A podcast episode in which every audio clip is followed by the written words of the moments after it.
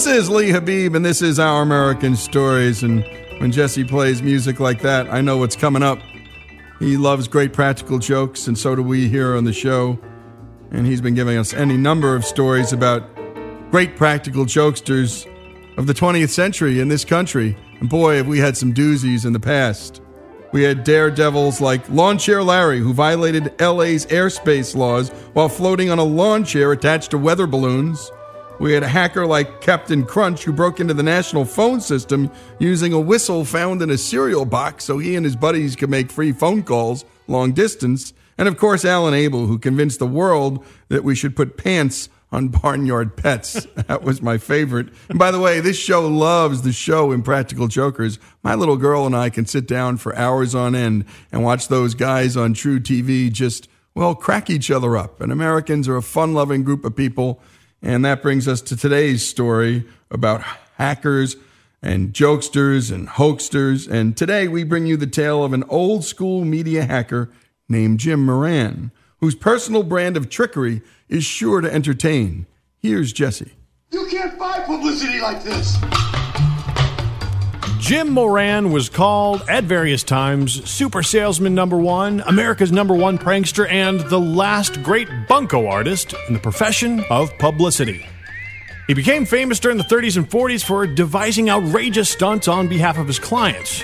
He was a publicist and press agent for film studios, manufacturers, retailers, and Washington politicians from the 30s to the 80s. In 1989, Time magazine ranked him as the supreme master of that most singular marketing device the publicity stunt. There is no such thing as bad publicity. Born in 1907, Moran was the son of a chimney maker. Aww. When he was 12 years old, he was riding a bicycle and was hit by a car. The driver was so relieved to see that Moran was unharmed that he gave him $100, which Moran immediately used to take a train to New Orleans. Instead of going to college, Moran took a variety of jobs, including a tour guide in Washington, an airline executive, and a manager of a studio where congressmen recorded speeches for local radio. His favorite technique was to test the validity of popular sayings. In August of 1938, he traveled to Juneau, Alaska on behalf of General Electric, where he sold ice to an Eskimo. He then returned to Hollywood with 200 pounds of Arctic ice, claiming that it was the purest ice in the world. He sold 10 pounds of it to an actress who used it for facial treatments. In 1939, to promote a real estate development, he literally searched for a needle in a haystack. The search took him 82 and a half hours before he finally found it near the bottom and slightly to the left of center. In 1940, he led a live bull through a New York City china shop. The bull didn't damage anything, however, some of the china was broken when Moran's client nervously backed into a table.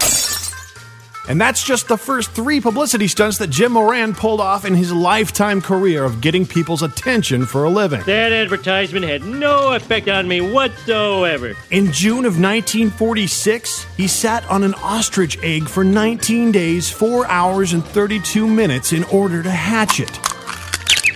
He did all of this while wearing a feather headpiece with a foot high ostrich plume. Do they bite? No, they kick, but they aren't very bright. If you lie down flat, he can't see you. That's the male. He has to guard the eggs. But if you can distract him. How do I distract a male ostrich? The stunt was designed to promote a movie called The Egg and I. The baby ostrich, when hatched, was named Ossip Moran. He donated it to a zoo.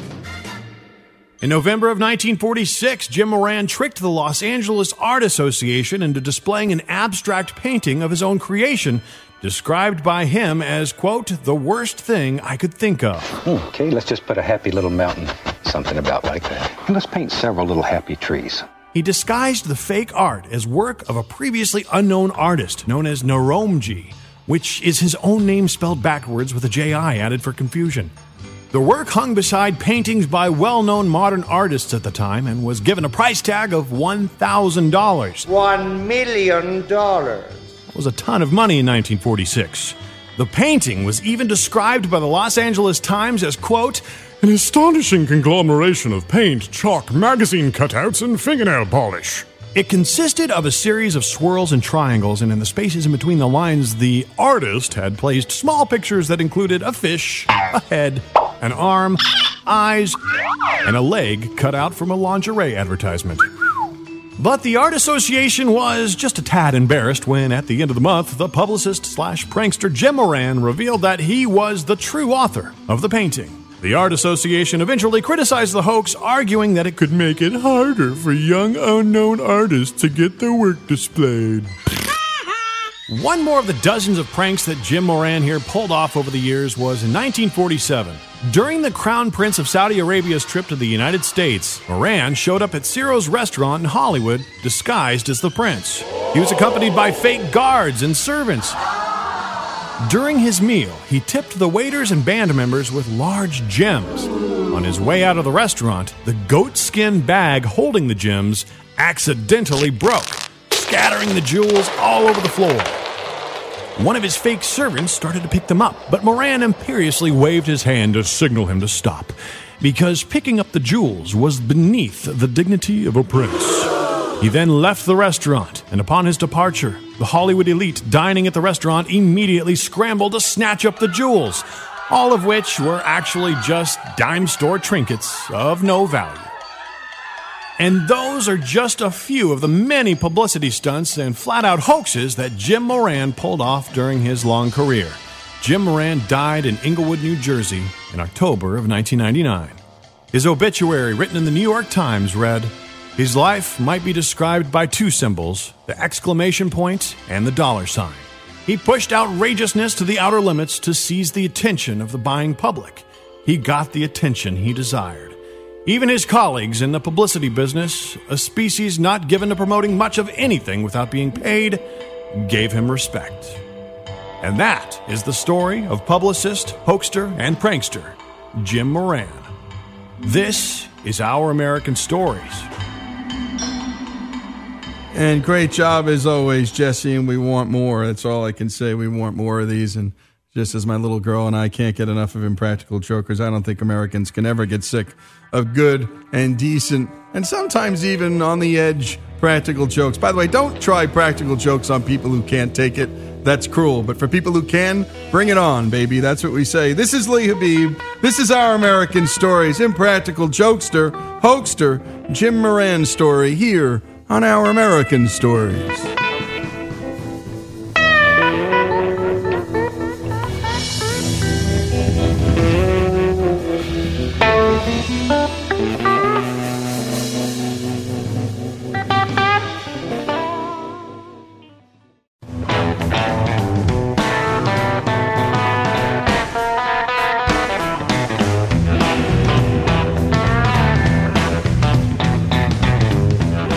Lee Habib, and this is Our American Stories.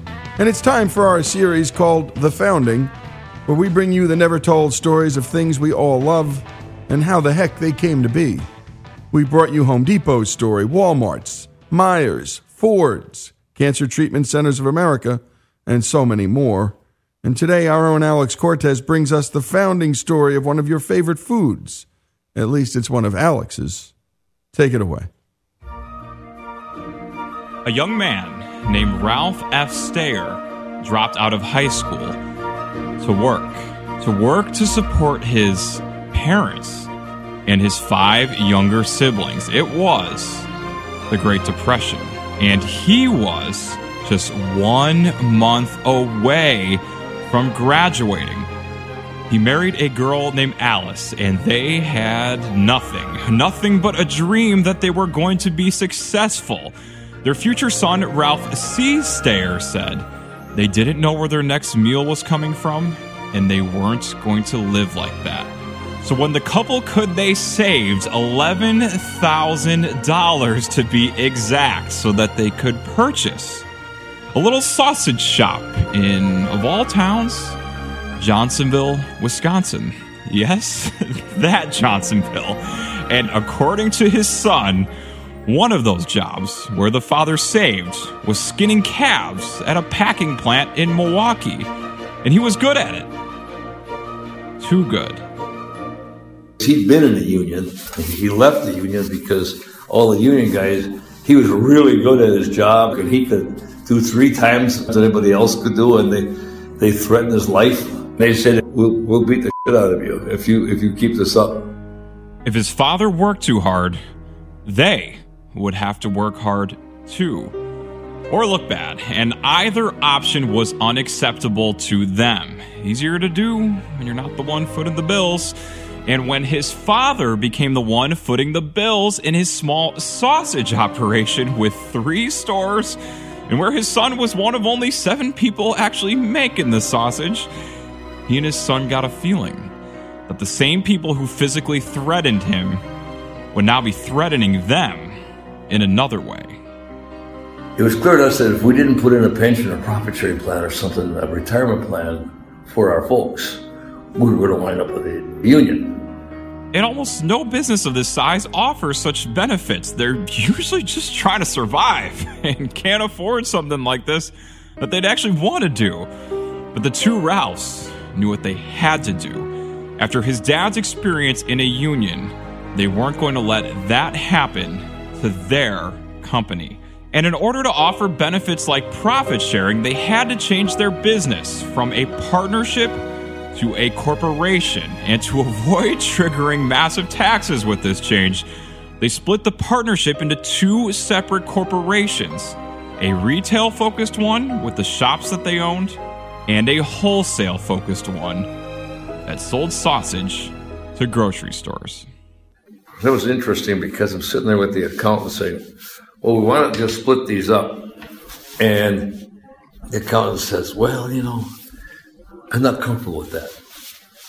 And we have Dudley Godfrey, who's a senior, senior Godfrey and Kahn, 150 lawyers in Milwaukee, and he's sitting there with us. He was our counsel, my mom and dad, and his accountant. And, oh, well, how about if we did this? Well, no, I'm not comfortable with. Oh, okay. Well, how about this or that or this or that? I'm, I'm the one having dialogue. And you're 25. Yeah. Yeah. Well, I'm I'm not comfortable with that either. And I looked across the table. and said, George, there's a limit to how comfortable I want you to be. You get it? I'm not here to make you comfortable. You're here to tell me how we can do this. And I'm telling you, my parents looked at me. This guy's an older guy, but I've had enough. And Dudley looked at me. You tell me how we can get it done. Wow. So he said, Well, if you really split these, and if you don't have anything to do with the retail, if you don't have anything to do with the retail, just a few folks in wholesale, your mom and dad do the retail, you could have a division like that, I think that would pass. Fine. But that's what we're talking about all along, but okay, good. I wanted to do a wholesale. I didn't want to do it retail. Retail was a death. It was never going anywhere. At the same time, I said to my dad, Dad, we gotta tell these people what we're doing. They're employees. Let's just tell them so they know. We're doing it. We know we're going to do it. Let's. No, you don't say a word until it's done. Why, Dad? Well, because you never know. I said, Dad, we gotta. We should tell them we're doing it, and uh, we should let them know we're doing it. We're working on it. We're fi- fi- finishing up the legal work. What's the harm in telling them? If we don't tell them, we're going to have a union here, Dad. He said, no, you don't say a word. On Monday, the telegram came in from the union saying, "We have uh, we have met with your people. They've all signed cards, and we're going to come up to start the process of negotiating with the union." Their gut was right. The union would make a move on their business and had already spoken with all of their employees without them knowing this. Well, we had an election, and the union lost the elections. Nobody voted for them. And the NLRB said, you have unfair labor practices. You destroyed the uh, majority. We're setting the election aside. You still have to negotiate with.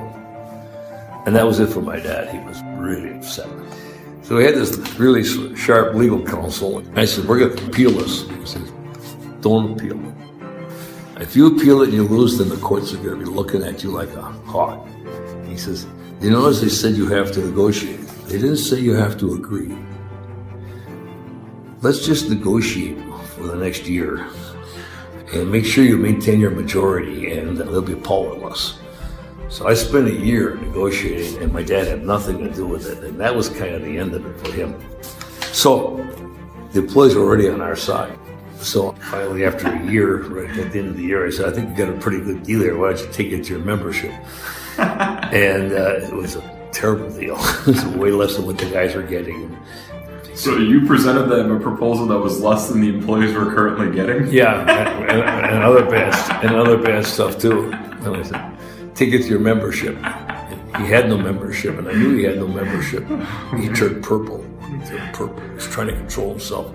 He had a pipe. He used a pipe as a tool to kind of calm himself down. And so instead of saying anything, he got his pipe out, and he was going to light his pipe. He couldn't strike the match. he turned purple. He was shaking so bad he couldn't strike the match. I'll never forget Richard Greenlaw.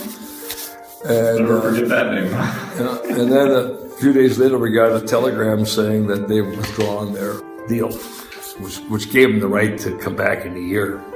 But they've never come back. And Johnsonville, by the way, was already facing some pretty tough obstacles, as all small businesses are. It turns out only half of new companies ever make it past the first five years, let alone 10. Only a third make it to 10. By the way, people don't know this. When a guy saves up money or a family saves up money or a woman does to start that business, again, listen to that number. A third will survive the first 10 years. That means two thirds are wiped out. And say you make it to becoming one of the largest companies. Let's take that just if. Your odds of staying there, really low too. Of the Fortune 500 companies in 1955, a mere 12% are still on that list. Many don't exist at all. By the way, have you ever heard of Armstrong Rubber? Of course not. But they were big. Neither have I. And by the way, that's just part of, well, creative destruction and old jobs going away, new jobs coming. And be grateful to live in a country like that because the countries where the same companies are always up there, you can guarantee they're coddled up to big government and you can guarantee that no new jobs are getting created and you can guarantee that the economy is terrible. And again, it is very difficult to be displaced from your job. There's nothing tougher. But imagine never being able to get a job because there are no new jobs. And so there are costs and there are benefits. And by the way, the two Ralphs, and we learned that there are two Ralphs, they not only face those headwinds, the difficulty of just staying alive, but also the one of theirs being a family owned company, where when the second generation takes over, 70% of them fail. With Johnsonville, they only got stronger. And in 2015, Ralph Stayer, the second generation owner, did something, well, that's difficult to do in a family owned business. He's letting someone out of the family run the ship. When we talked to him, he said, Look, this is a meritocracy. We got to find the best person. And he said he did. When we come back, the story of Ralph Stayer, the story of Johnsonville Sausage, a great American company, and for our money, the great sausage company in America and the biggest sausage company in America, here on Our American Stories.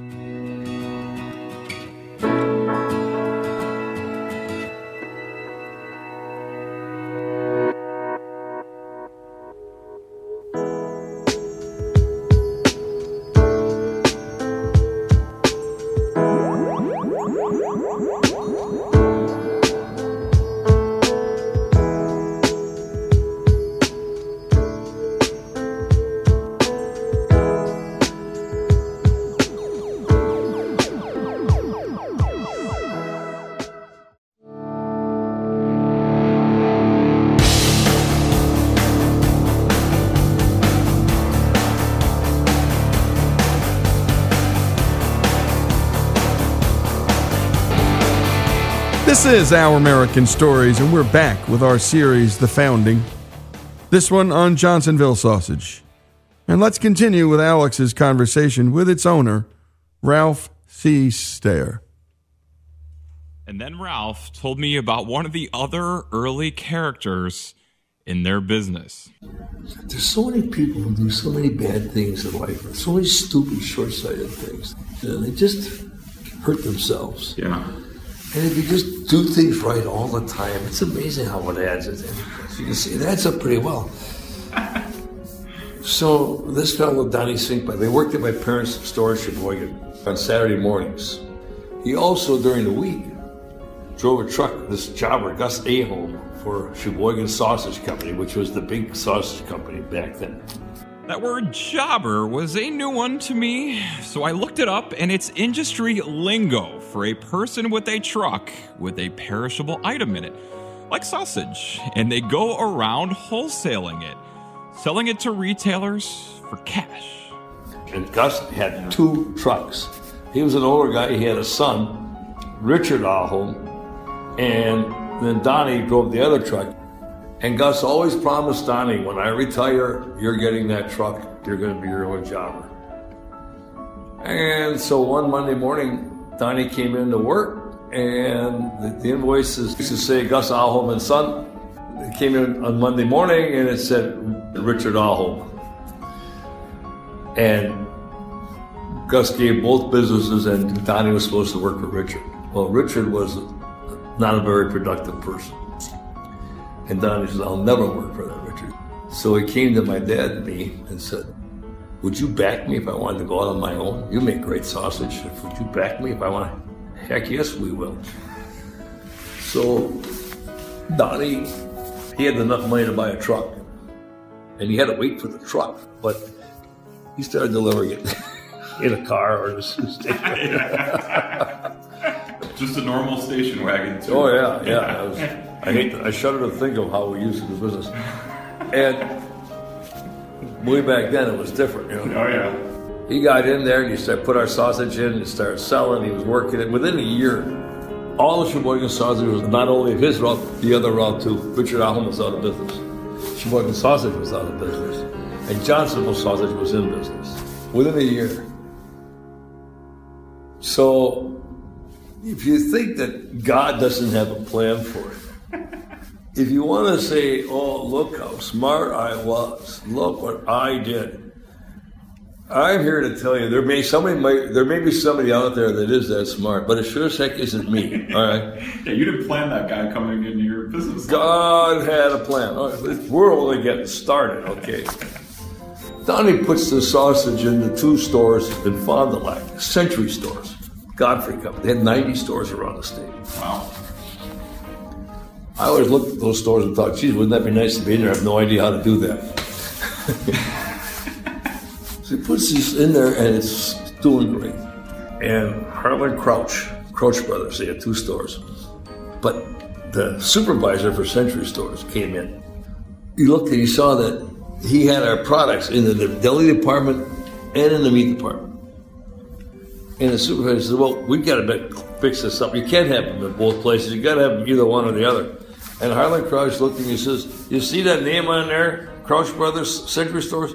As long as that's on there, that product stays there because I make more money on that than on anything else in the store. They're kidding me. Oh, yeah? So they saved the invoices for a month, and the guy looked at how much sausage they were selling and said, Oh my gosh, we don't do anything like this in any of our stores. Next thing we know, I had no idea this is going on. Nothing. and I never forget.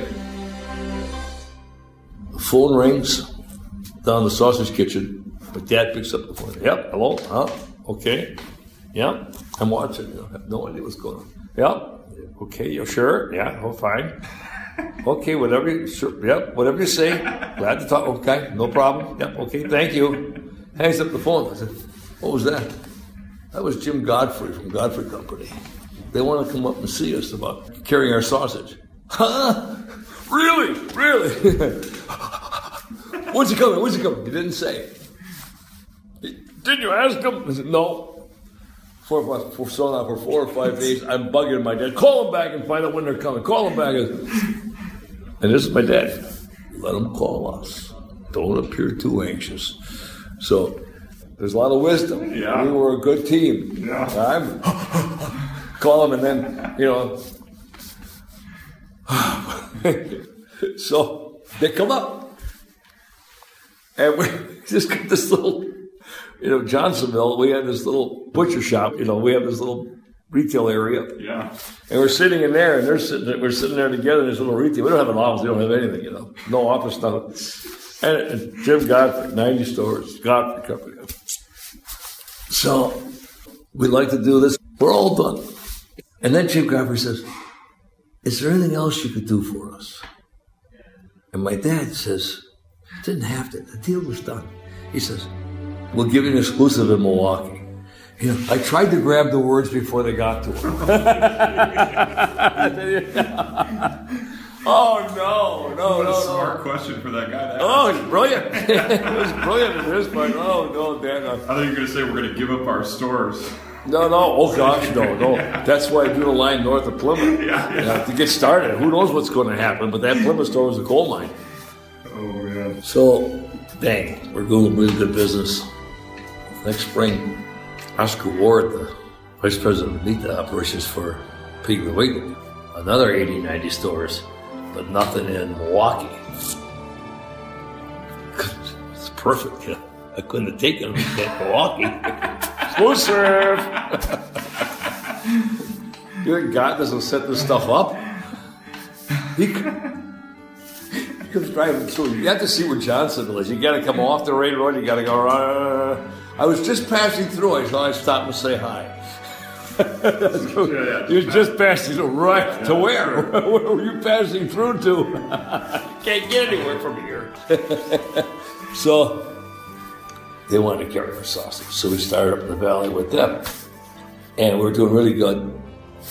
Then we wanted to do Racine Kenosha. And he said, You can do Racine Kenosha, but we got to have it in Sheboygan too. So I said, Okay. And I, I was done. I had to have a chat with Dad. Because Dad says, Oh, we can't do that. It'll destroy our store in Sheboygan. Well, then, don't make a lot of money in that store.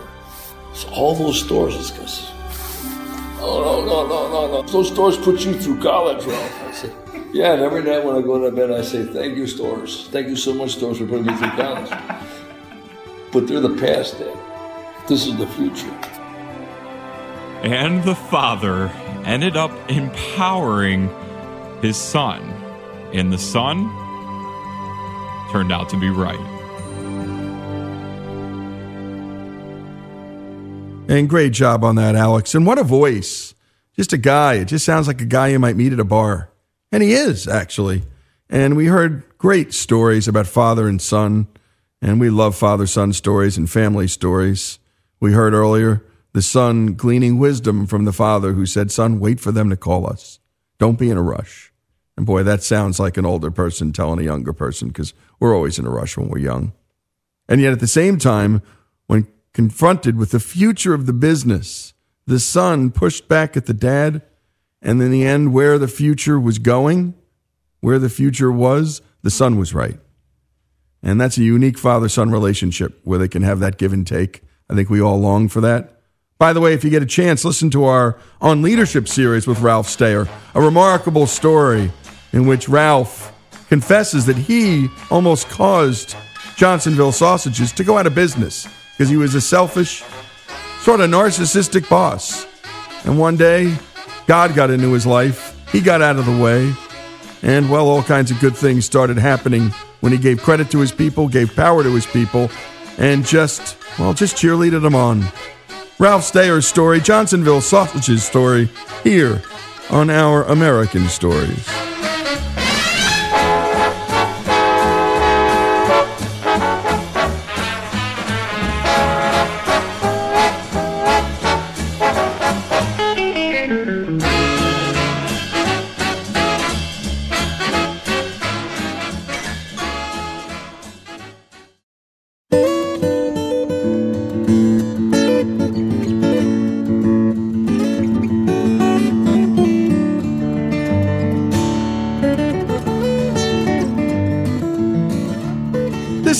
American Stories, and we love talking sports here on our show.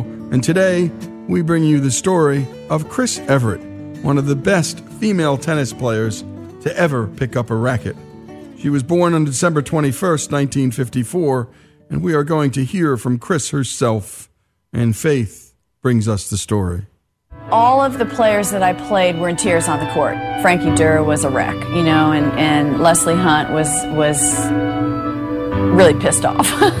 I don't think we wanted to see anybody who was 16 years old outshine us. Part of the reason they resented her was when she was 16, she was, uh, you know, a, a little snippy.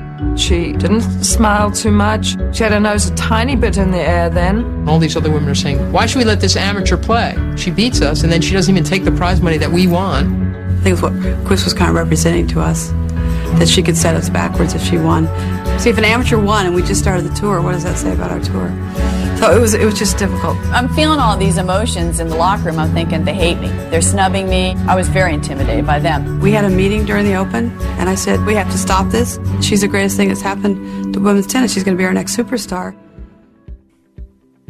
Those were some of the voices of the best female professional tennis players ever. But at the beginning of a tennis tour in North Carolina in the early 1970s, little Chrissy, Chris Evert, made her big debut. As a 15 year old, she defeated reigning U.S. Open champion Margaret Court at this tournament. Everyone was stunned. She was so young and yet beginning to outshine those that had been competing as professionals for years. It was slightly embarrassing to say the least. But the mature ones, the professionals, who truly loved tennis grew to understand what she would do for the sport and for all female athletes. Little Chrissy Evert soon became known as Cinderella in sneakers and Little Miss Sunshine. At the young age of five, her father, Jimmy Evert, a professional tennis player himself, began tennis lessons. Her dad made it fun for her. He wanted his daughter to have a hobby that she enjoyed. Evert told ESPN he'd say, Okay, 10 over the net and I'll buy you a Coke. But of course, no matter how encouraging a parent is, a child still wants to make their parent proud. You know, I think a lot of it is is uh, wanting approval. Um, I know I, I played tennis for a long time for my father. You know, he was my coach and my inspiration, and I wanted to please him. Not that I didn't enjoy it, I did enjoy it, but for a long time when I was a kid, you find an adult that uh, is willing to sacrifice a lot for that child and is their greatest supporter and hopefully they don't draw they don't cross the line into putting too much pressure on the kid. I mean my dad never got mad at me when I lost a match, let's put it that way. So that that made me love him even more and want to do even better for him. But it's also it's it's just a need inside and I'm not quite sure uh, I'm not quite sure it's a good thing. It's a normal thing, but it's that it's that hunger, that need, uh, you know, to I guess to excel in one thing. The fact that her dad never got mad at her when she lost was essential to her striving. And by the age of 10, she had started playing junior tennis. And by the age of 11, she was nationally ranked. By 1969, she was ranked number one in the US for girls under 14. Because I played in the juniors, and it's not like all of a sudden at 18 I hit the pro circuit without any experience behind me or any hope. What happened was, you know, I started playing junior tennis when I was 10 years old, and when I was 11 or 12, I started winning 12 and under tournaments. When I was 14, I always was the best in my age group. And that sort of that confidence builds. And then when you join the pro tour, when I joined the pro tour, my first pro match was when I was, I think, when I was 13. I went three sets with a woman who was like number three in the country. When she was 13. Now, having your father as a coach is not something everyone can do. But she so admired and loved her father. It came easy. In fact, after winning Wimbledon at the age of 19, he was the first person she called. When the phone finally did ring, I heard this little voice at the other end of the line saying, I won. With that, I got all choked up and I couldn't speak, and the next thing I heard was, Dad, are you all right?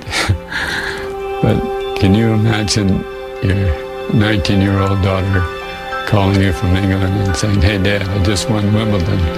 Every time I think about it, it still brings tears to my eyes. Chris became a pro at the age of 18 in 1971. She was ranked either number one or number two in the world from 1975 to 1986. That's a total of 260 weeks. Evert was also named the Associated Press Female Athlete of the Year four times in 1974, 75, 77, and 1980. Now, Chris, she was different than her other competitors. Amidst the sass and mental breakdowns of many athletes of that age, Chrissy Evert kept her cool. So cool, in fact, that she was crowned Little Miss Icicle, or the Ice Maiden. Her competitors would flip off refs, throw towels, and throw fits, but not Chris. Full of grace and femininity, she played tennis as a lady. Not only that, but she was small and dainty. Not as strong as many other female athletes. Here she explains how her father helped her. My father, at a very young age, uh, had instilled in me do not let your opponent see your emotions and see how you're feeling because they'll use that fear. If they see a temper, they'll say, aha. So I was, that's why I was very the ice maiden, and I think that frustrated a lot of opponents because they were trying to figure out, you know, what I was feeling. And the other thing was, I, I am not of the mold of a Jimmy Connors or a Billie Jean King in the sense that, you know, I, I didn't feel like a star out there. I didn't feel like I had to entertain the crowds and, and show my personality. I was more, I was a very introverted person. Evert went on from there to win 18 major championships. That's the third greatest in women's history of tennis. Her main rival, Martina Navratilova, was her complete opposite. A bulky and intimidating Czechoslovakian. This rivalry is one that has gone down in history. 80 matches, 60 finals, 14 Grand Slams over 16 years with these two champions was epic. From 1975 to 1986, one of them was the number one. Without one another, they would never have become the athletes that they did. They would make each other cry practically every other weekend. Of course, with this rivalry and how early Chris started playing, there was some mounting pressure. She had shot out of the gates with such power and ability that people expected much of her. And Martina had gotten really good. Well, I tell you, Martina, after she took over number one, she beat me 13 times in a row and I was uh, a mental case. After a while, it was when I walked down the court, I was beaten. It's like, I'm going to lose this match, you know? But that was 13 times in a row. Then the 14th time I beat her in a tournament in Florida. Then the 15th time was, well, it's not the 15th, but the, the second time after that was the French Open when I did beat her. Fear of losing drove me. I mean, it was not the thrill of winning. It was, but maybe because I, I had been number one for some time and I knew everybody was gunning for me. So after a while, I was playing not to lose. Chris was the first male or female tennis player to win 1,000 single matches and compiled the second most career match wins of 1,309. Evert retired after 17 years, having won 92% of her matches. An astounding number. Best in history, male or female. For one 13 year run, she won at least one Grand Slam title. But with all of these accomplishments, it wasn't until she had a child of her own that she found more meaning in her life. I tell you what, winning Wimbledon was the greatest experience for about a day or two. I mean, you're on a high. It doesn't carry over. I mean, the next month you're on to St. Louis playing a tournament. You're not riding on that exhilaration. Having a child for me is joy 24 hours of the day you know, I love, I mean, I, I, I, found my niche. I feel like I'm a mother, you know, and I feel like I'm a, a, I really enjoy being a mother. And even with the blessing and love of her children, she knows that even they will not always be with her. Here's Chris Evert, one of the most successful athletes of all time, sharing some of the deepest and most vulnerable reflections of her life my I feel like there's a there's a niche that I haven't quite found, and it could be a spiritual niche. I, am not quite sure. I can't pinpoint what it is, but I'm not. You know, I've, I've there's something else out there for me that's that's going to take place. You know, when my kids are in school, and and I'm going to look around and, and see, hey, you know, I've got all this free time on my hands. What is important to me? What really? What do I want to do? Billie Jean and I have talked a lot about that because she's she turned 50 last year, and she's uh, all of a sudden the last year or two really it's hit her. You know, the spiritual. You know, she's really evolving and, and very happy and at peace with herself, and and uh, I think it takes a long time to find that. I think it takes a long time, whether you're in your 40s, 50s, 60s, whatever. And I haven't I haven't quite pinpointed it and found it yet. You know, because I've been a tennis player, I've been a wife, I've been a mom, but I know there's something else for Chris. This is Faith Garcia reporting to you from Our American Stories. And thanks as always for that, Faith. And Faith also did a terrific piece on Babe Didrikson Zaharias And you can hear that and all of our storytelling at ouramericannetwork.org. I was a huge Chris Evert fan. My brother was a serious tennis player. I got to see her at the U.S. Open back when it was at Queens and it was grass tennis. And one of the pleasures of my life seeing her. What a polite lady. And my goodness, the Ice Queen, you bet. Nothing, nothing. She showed nothing. The great champion, a mom, and a searcher, Chris Evert's story, here on Our American Stories.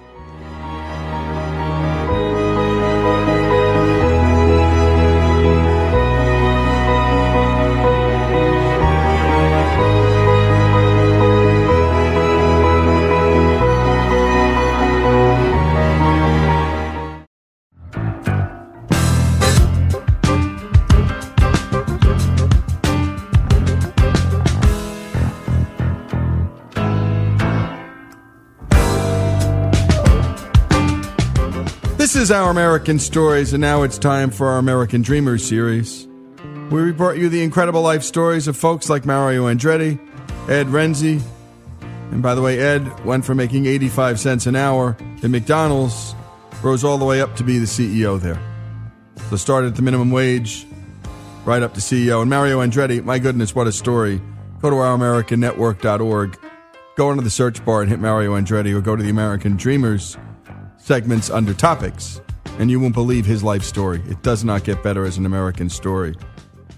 By the way, we also brought you Justice Scalia's story when he passed away. And one of his best friends, we learned in that story, was Judge and Justice Ruth Bader Ginsburg, one from the right, one from the left, and yet they were dear friends, a model for all Americans to follow, a coming together of sorts. And today we bring you the life story of Supreme Court Justice Ruth Bader Ginsburg, which on the surface you might think could be boring, given we're talking about a judge. But you're about to be surprised by this fascinating life of the second woman ever to be on the Supreme Court. Sandra Day O'Connor from Arizona was the first. And Ginsburg is also the first Jewish woman on the Supreme Court, a twofer. For the hour, we'll be bringing you highlights of her interview with the Academy of Achievement's terrific podcast, What It Takes. She first talked about the influence of her mother. My mother was a voracious reader, and one gift that she gave me was loving to read. My favorite memory was sitting on her lap. She would read books to me. We had a daily, a weekly excursion to the public library, and she would leave me in the library in the children's section, have her hair done, and then pick me up, and I had my three or four books for the week. Ruth went to Cornell University and met her husband, Marty, there. And she said that he was the very first man she dated who actually cared that she had a brain. And he also cared enough to try to teach her to drive, a Herculean task. I learned to drive um, in at Cornell. I practiced on Marty's gray Chevrolet. I failed. I failed the driver's test five times. I had to get a second learner's permit. so, uh, Marty having having infinite patience when I was learning to drive. Then, when we were married, he would never allow me to drive with if he was in the car, uh, unless he was deathly ill, unless he had a gout attack. On June 23rd, 1954, Ruth and Marty got married. We were married in Marty's home, and his mother took me into the bedroom, her bedroom, and said, Dear, I'd like to tell you the secret of a happy marriage. Yes? What is the secret? It helps sometimes to be a little deaf. And I found that advice it stood me in very good stead, not only in uh, a wonderful marriage that lasted well over half a century, but in every workplace I've served, dealing with my faculty colleagues when I was a law teacher, and even now with my colleagues on the Supreme Court. When an unkind word is said, a thoughtless word, best to tune out. Best to tune out. Great advice, by the way, because it'll pass. It'll pass. And it might have just been said in the heat of the moment. Soon after their marriage, they had their first child, Jane, and later both enrolled at Harvard Law School in 1956. Ruth was the only mom at Harvard Law and one of only nine women out of a class of 500. The nine of us were greeted by the dean, Dean Erwin Griswold, at a dinner he held in his home. He invited the nine women, and each of us had a faculty escort. Uh, my escort was Herbert Wechsler, later my colleague at Columbia. He was a man who looked more like God than anyone I'd ever seen. I was totally taken with him, but but intimidated because he was so brilliant. Anyway, we had a meal. It was not a memorable meal, and there was no wine because the dean was a teetotaler. And then he had the chairs in his living room arranged in a semicircle and asked each of us in turn to say what we were doing at the Harvard Law School, oc- occupying a seat that could be held by a man. And most of us were embarrassed to, by the question, but years later, when the dean became a friend, I realized what he was trying to do. The dean was not known for his sense of humor. Harvard didn't admit women until 1950-51 was the first year the law school admitted women. There were still doubting Thomases on the faculty. And the dean wanted to be armed with stories from the women themselves about what they would do with a, with a law degree. So that's why he asked the question. Uh, of course, my the, the women in my class didn't exactly comprehend that at the time. But so, one of them gave him a perfect answer. Mine was far from perfect, but but this was Flora Schnall. She had a distinguished career as a lawyer. She said, Dean Griswold, there are nine of us. Well, really, Ruth Ginsburg doesn't count for this purpose. So there are eight. And there are over 500 of them. What better place to find a man? the, the, dean, I think, was horrified by that answer, but she, she was the only one who treated it with the way it should have been treated. You bet. She just teased him. She just teased him and went on and did what she had to do. Those were not the good old days, by the way.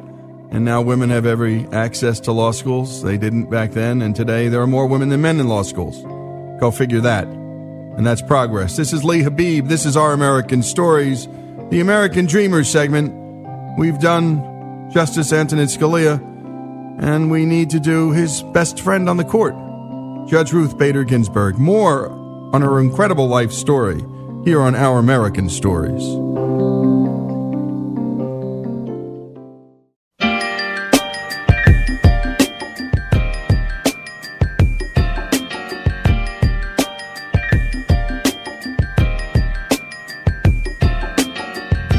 This is Our American Stories, and we continue our American Dreamers segment with the story of Supreme Court Justice Ruth Bader Ginsburg. And we learned earlier, my goodness, those numbers really are staggering. When she went to Harvard Law, she was one of only nine women out of 500 students and the only mom.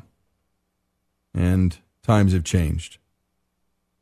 Well, here's Ruth Bader Ginsburg on why she studied in bathrooms instead of at the library with the rest of the students. Cornell in the early 50s was a great considered a great school for girls because there were four men to every woman. It was a strict quota, quota system. Yeah. And that meant the women were ever so much smarter than the boys. But it wasn't the thing to do to show how smart you were. It was much better that you you gave the impression that you weren't working at all, that you were a party girl. So I did my studying in various bathrooms on the campus. Then when I went back to the dormitory, I didn't have homework to do. And as if Ruth didn't have enough challenges, the only mom and only one of nine women at Harvard Law, as we just said, her husband Marty was then diagnosed with testicular cancer.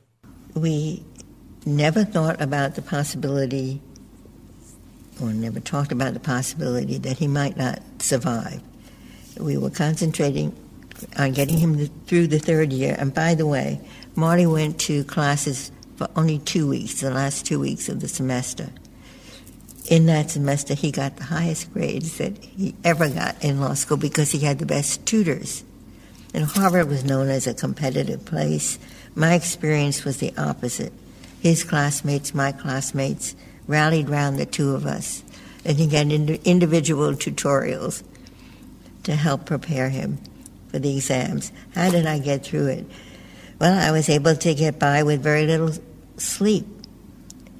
Because of the radiation, Marty couldn't ingest anything till midnight.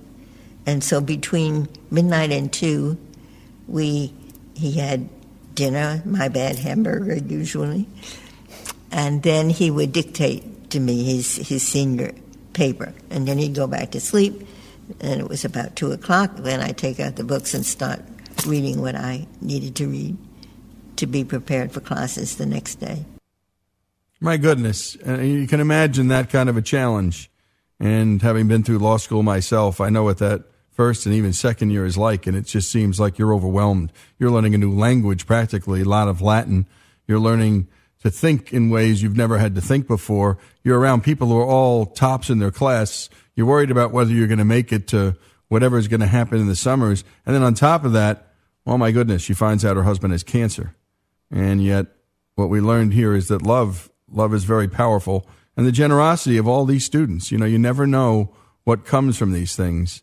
And believe me, law school, like so many of these uh, graduate programs, become very and fiercely competitive. But something else was tapped because of this tragedy, because of this problem. And suddenly these seemingly, uh, the, the seeming competitors by your side were suddenly your friends and were suddenly taking you along and, and moving you along. Well, Marty graduated on time and a year earlier than Ruth. So when he got a job in New York, Ruth transferred to Columbia Law and became the first woman ever to be on two major law reviews, the Harvard Law Review and the Columbia Law Review. By the way, that just proves that adversity can be overcome. She found it a lot harder to find a job, though. She was a woman, she was Jewish. Two strikes against her. Supreme Court Justice Felix, Frank, Felix Frankfurter flat out said that he wouldn't consider a woman working for him. She found academia more welcoming and first taught at Rutgers University in New Jersey. And on the side, she took up legal cases that advanced equal rights for women. And her very, first, her very first case was a rather unusual one, given her passion. Marty came into the bedroom where I worked and said, Ruth, I think you should read this decision. And my response was, Marty, you know that I don't read tax cases. He said, Read this one. I did. It was the story of a man who was never married. He took care of his then 93 year old mother. And he took what the Internal Revenue Code allowed as a babysitter's deduction, which you could take for the care of an elderly, infirm relative of any age. So he took this $600 deduction and he was audited by the IRS. And they said, You can't take that deduction. He said, Oh, I've been told that there's an elder care just like there's a baby care. The people who qualified for the deduction were any woman or a widowed or divorced man. Charles E. Moritz was a never married man. He took his case to the tax court pro se. Meaning for himself? Yeah, he represented himself and he filed a brief which was a model no lawyer would have done such a thing, but it was just right. He said, If I had been a dutiful daughter, I would get this deduction. I'm a dutiful son. This makes no sense. And the tax court judge, in his opinion, said, oh, I glean that the taxpayer is making a constitutional argument. But the next words were to the effect everyone knows that the Internal Revenue Code is immune from constitutional attack. So as soon as I read that decision, I said, Marty, let's take it.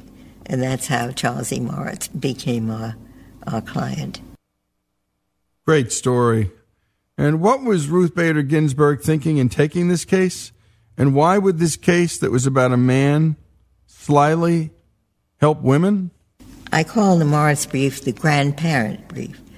First, I, I understood the likely reception to my argument, and that is gender based discrimination, what was then called sex based discrimination. What are you talking about? Women have the best of all possible worlds. Think of jury duty. Yes, we don't put them on the jury rolls, but if they want to serve, they can go to the clerk's office and sign up, and, and we will add them. So they don't have to serve. Women are on a pedestal. They are sheltered. They are protected. And men have to go out into the large, cold world and earn a living. The, the laws, the statutes, both state and federal, reflected that difference. A good name for it is the separate spheres mentality. The sphere of earning bread, supporting the family, that was the man's world. And the women's world, women were to take care of the house and raise the children. That dichotomy. And the, and the laws were shaped to fit that. That's why any woman could get the deduction in E. Moritz's case because women, it was well known, could take care of incapacitated relatives, no matter what the age. But men, in fact, that was one of the arguments the government made in Moritz, that he hadn't proved that he was capable of taking care of his mother so that the babysitter was a substitute for himself. Women would not have to prove that because everybody knows that women could take care of elderly parents. That's so what we needed to show was that the image of women being on a pedestal there was something wrong with that picture.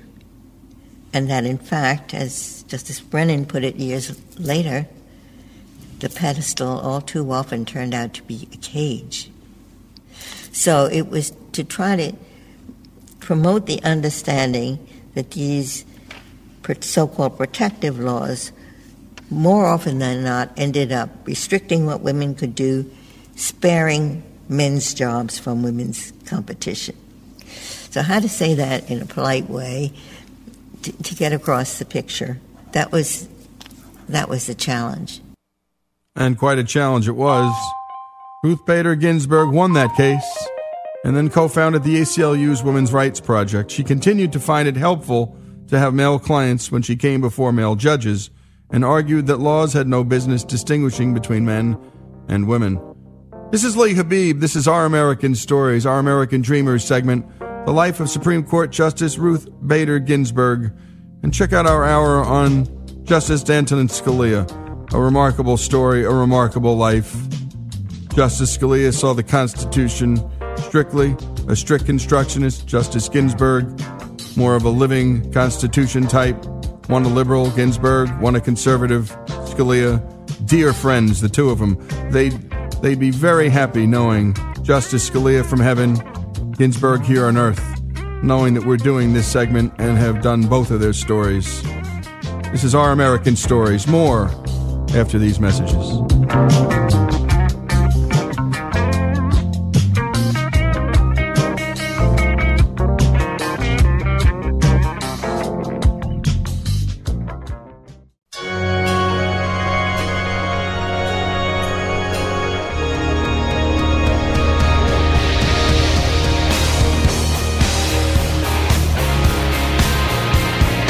This is our American Stories, and we continue with our American Dreamer segment. And sometimes it's entrepreneurial stories, many times it is people who come here with a dream and start a business. And sometimes it's a guy who wants to be a race car driver and comes to this country with nothing and becomes the greatest race car driver of the 20th century. And I think we can say that with ease because that's what everybody in the motor sports world said about Mario Andretti. And we've done this with Justice Scalia. You couldn't rise to a higher place than he did with a law degree. And now we're doing it with Judge Ruth Bader Ginsburg as well. Two very different people who saw the law very differently and the Constitution very differently. And by the way, we're also dear friends, which we'll get to in a bit later. Here, Ruth Bader Ginsburg is talking about her most famous legal case from her activist period in her life. Stephen Wiesenfeld's case was even more compelling than Charles E. Moritz. Stephen Wiesenfeld's wife died in childbirth. She had been a school teacher. Um, she earned slightly more than he did. When she died, uh, Stephen went to the Social Security office.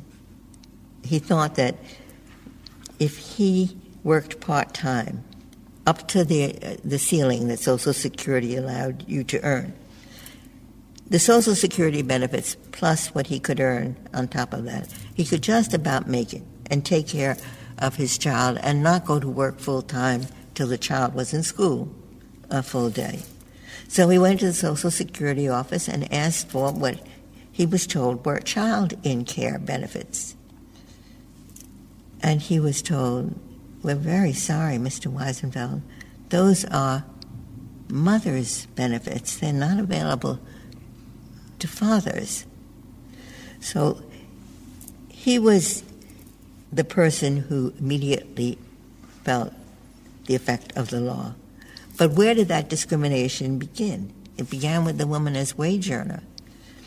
Women paid the same Social Security tax that men paid, but it didn't net for their family the same protection. Same tax, but unequal protection.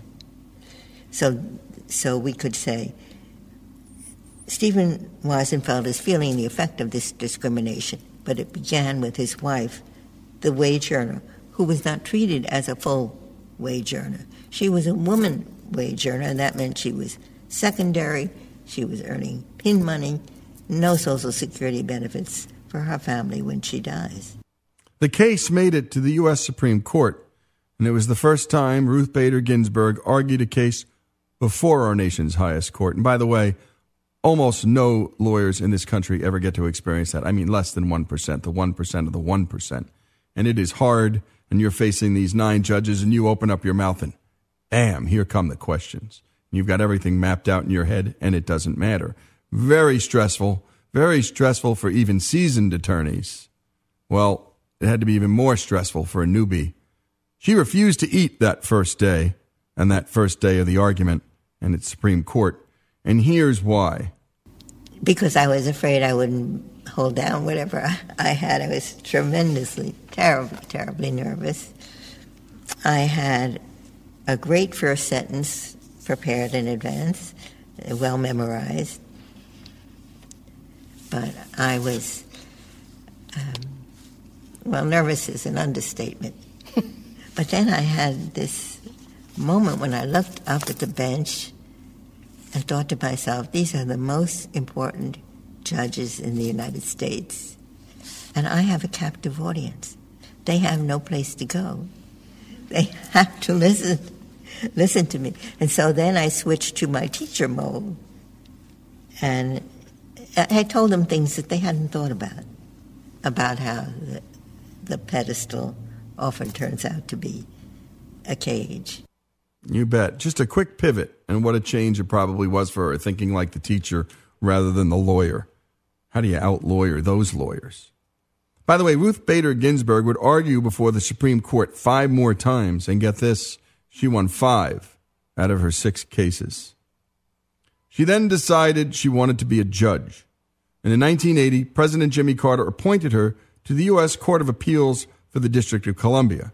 And by the way, that's a feeder court to the Supreme Court. Some of the greats have come from that court, and the nature of the work that comes there, it's a lot of federal appellate work as it relates to the administrative state, the EPA, the FDA, so on and so forth. In 1993, President Bill Clinton appointed her to the highest court in the land, the Supreme Court. She would be the second female justice in the court's history, and the first, Sandra Day O'Connor, would be her peer on the court. And despite them being appointees from de- very different political parties, Ruth Bader Ginsburg said they meant much more to each other than being merely peers. She was almost like a big sister to me. Uh, Sandra Day O'Connor is a truly great woman. When I came on board, she told me just what I needed to know to be able to manage those first weeks. She didn't douse me with a whole bunch of stuff that I would uh, that I couldn't possibly ret- retain. Uh, at so many stages of my life, she gave me good counsel. When I had colorectal cancer, Sandra had had breast cancer. She had massive surgery. She was in court hearing argument nine days after her surgery. So her advice to me was Ruth, you're having chemotherapy, schedule it for Friday. So then by Monday you'll be you'll be over it. You'll be over the bad effects. That's how she was. Anything that came her way, she would deal with it. She would just do it. Then Ruth Bader Ginsburg told the What It Takes podcast about another one of the justices and another one appointed by a Republican president, the late Antonin Scalia. And she started by talking about the Virginia Military Institute ruling that declared women have to be admitted to the historically men only school. Scalia was the only dissenter of the nine justices and thus wrote the dissenting opinion. Ginsburg was writing the majority opinion. Scalia, her friend, did her a favor that he didn't really have to do. He came uh, into my chambers with what he said was the penultimate draft of his dissent in the VMI case. He said he wasn't quite ready to circulate it to the court, it needed more polishing, but the term was getting on toward the end, and he wanted to give me as much time as he possibly could to answer his dissent. I was about to go off to my circuit judicial conference. I took the opinion draft with me. I started reading it on the plane to Albany, and it was, even for Scalia, it was a real zinger. it, it was. And so I spent the whole weekend um, thinking about how I would, in a restrained and moderate way, answer these comments. I mean, he took me to task for everything. I had a footnote in which I referred to the Charlottesville campus of the University of Virginia. He said, We must excuse this justice who is probably more familiar with schools in New York where they may have a campus here and a campus there. There is no Charlottesville campus. There is only the University of Virginia, period. Ginsburg was then asked if her opinion was better than Scalia's. Oh, of course, because the, the greatest thing for me was to have a Scalia dissent. He would point out all the soft spots, and that would give me an opportunity to improve the opinion, to make it more persuasive than it was before I got this stimulating dissent. And that's the point, folks. It's not personal. Scalia always said that too. We're just having an argument here among friends, sharpening each other's arguments, making them better. And let's go out and have a drink. When we come back, the rest of the story Ruth Bader Ginsburg, part of our American Dreamers segment here on Our American Stories.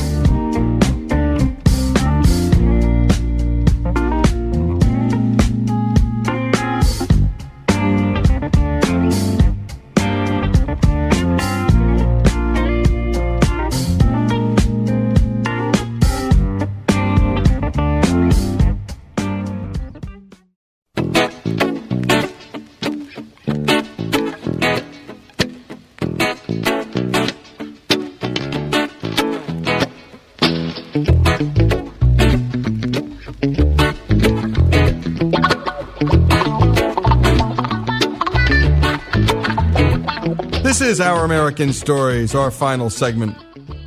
Ruth Bader Ginsburg's story. Her friendship with Scalia, for many people who wouldn't know any better, seemed unlikely, but it was actually legendary and became the subject of an opera. And the opera was among their favorite pleasures to indulge in together. Ginsburg called them best buddies, buddies who once rode an elephant together in, in, in India and occasionally publicly debated each other and without pulling punches. Here's a highlight from their debate at the Smithsonian. You know, I've sat with four colleagues who believed the death penalty is unconstitutional. My goodness, the death penalty was the only penalty for a felony when the Eighth Amendment uh, prohibiting cruel and unusual punishments was adopted.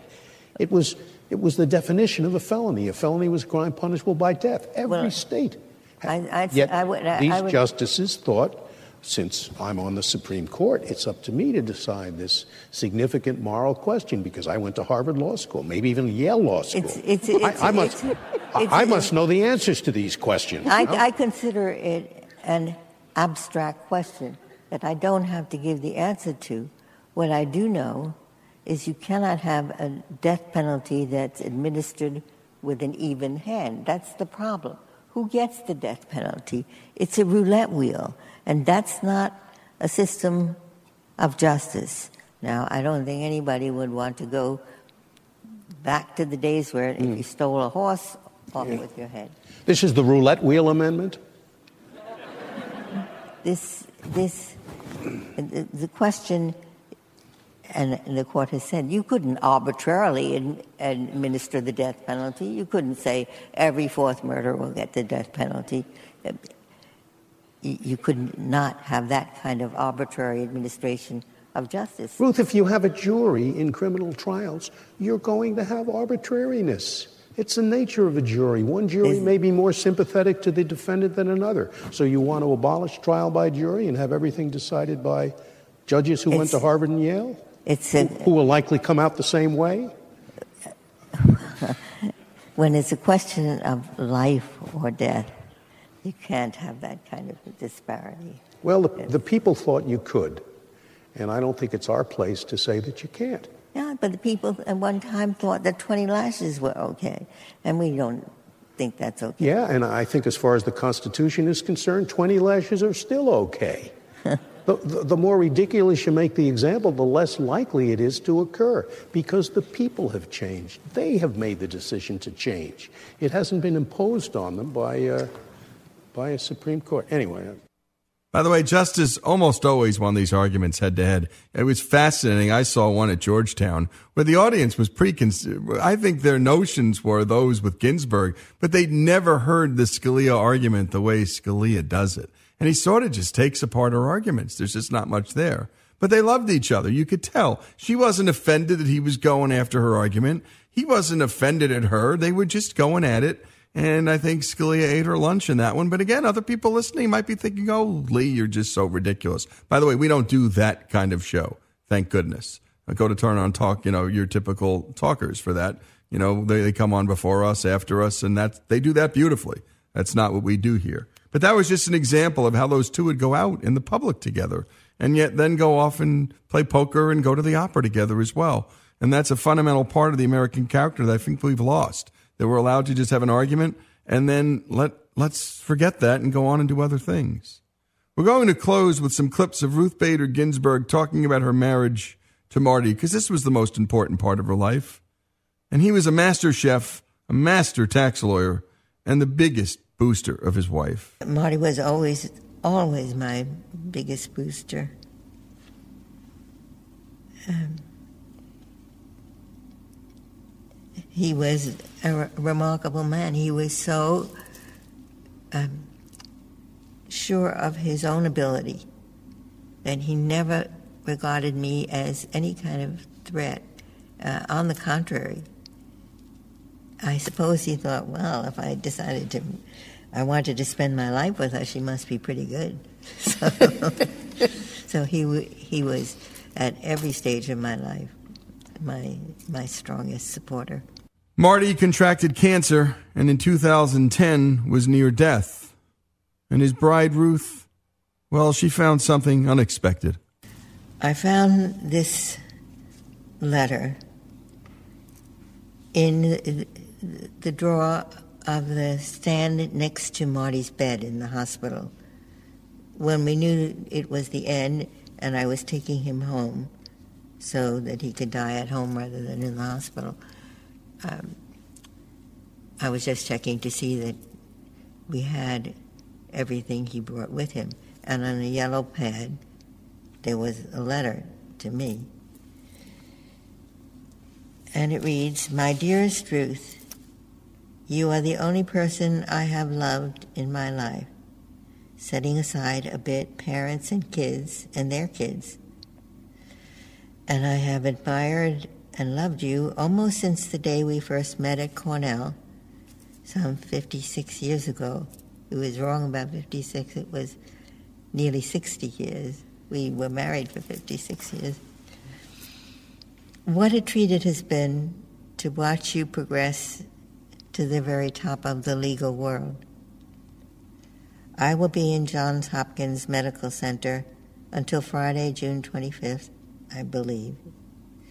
And between then and now, I shall think hard on my remaining health and life and consider on balance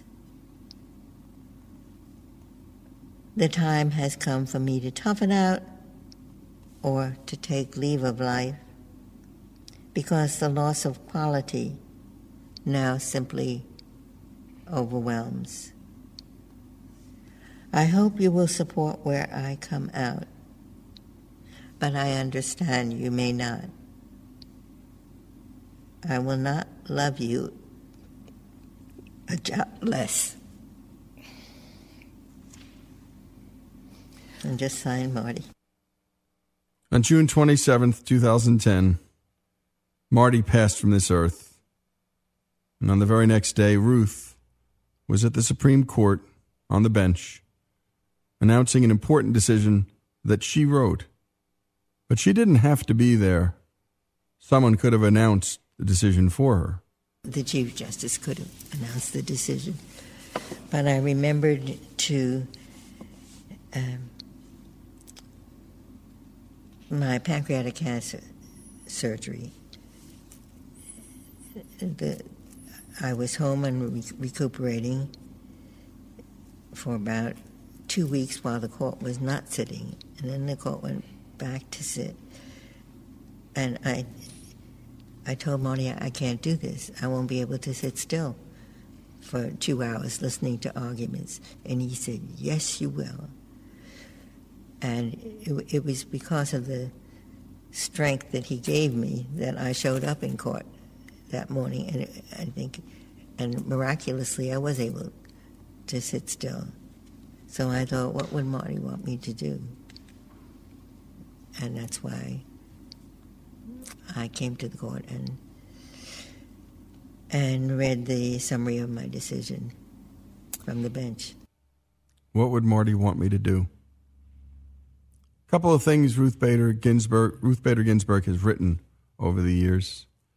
Here was something she wrote about the time she was rejected by a law firm that was looking for its token woman and had hired one. Check that box off back then. She said this, and it tells you a lot about the nature of her character. You think about what would have happened. Suppose I had gotten a job as a permanent associate at a law firm. Probably I would have climbed up the ladder, and today I would be a retired partner. So often in life, things that you regard as an impediment turn out to be great good fortune. She says this about having it all. I just read Anne Marie Slaughter's book. She talked about we don't have it all. Who does? I've had it all in the course of my life, but at different times. It bothers me when people say to make it to the top of the tree, you have to give up a family. Her husband Marty told the New York Times, quote, I have been supportive of my wife since the beginning of time, and Ruth has been supportive of me. That's not sacrifice. That's family. And last but not least, on the work life balance, my work life balance was a term not yet coined in the years my children were young. It is aptly descriptive of the time distribution I experienced. My success in law school, I have no doubt, was in large measure because of baby Jane. I attended classes and studied diligently until four in the afternoon. The next hours were Jane's time, spent at the park, playing silly games or singing funny songs, reading picture books and A.A. Milne poems, and bathing and feeding her. After Jane's bedtime, I returned to the law books with renewed will. Each part of my life provided respite from the other and gave me a sense of proportion that my classmates, my childish, childless classmates, I think she was saying here specifically, trained only on law studies lacked. It was an advantage, she said, to have that child in law school. Again, it's all a matter of your mind and what you do with these things. And my goodness, there's no doubt in my mind that that is true. What, what Judge Ginsburg was saying. I was a law student. If I'd had a child, I know I would have been a better and more focused law student. This is Lee Habeeb. This is Our American Stories, the life of Ruth Bader Ginsburg. A great life, a life well lived.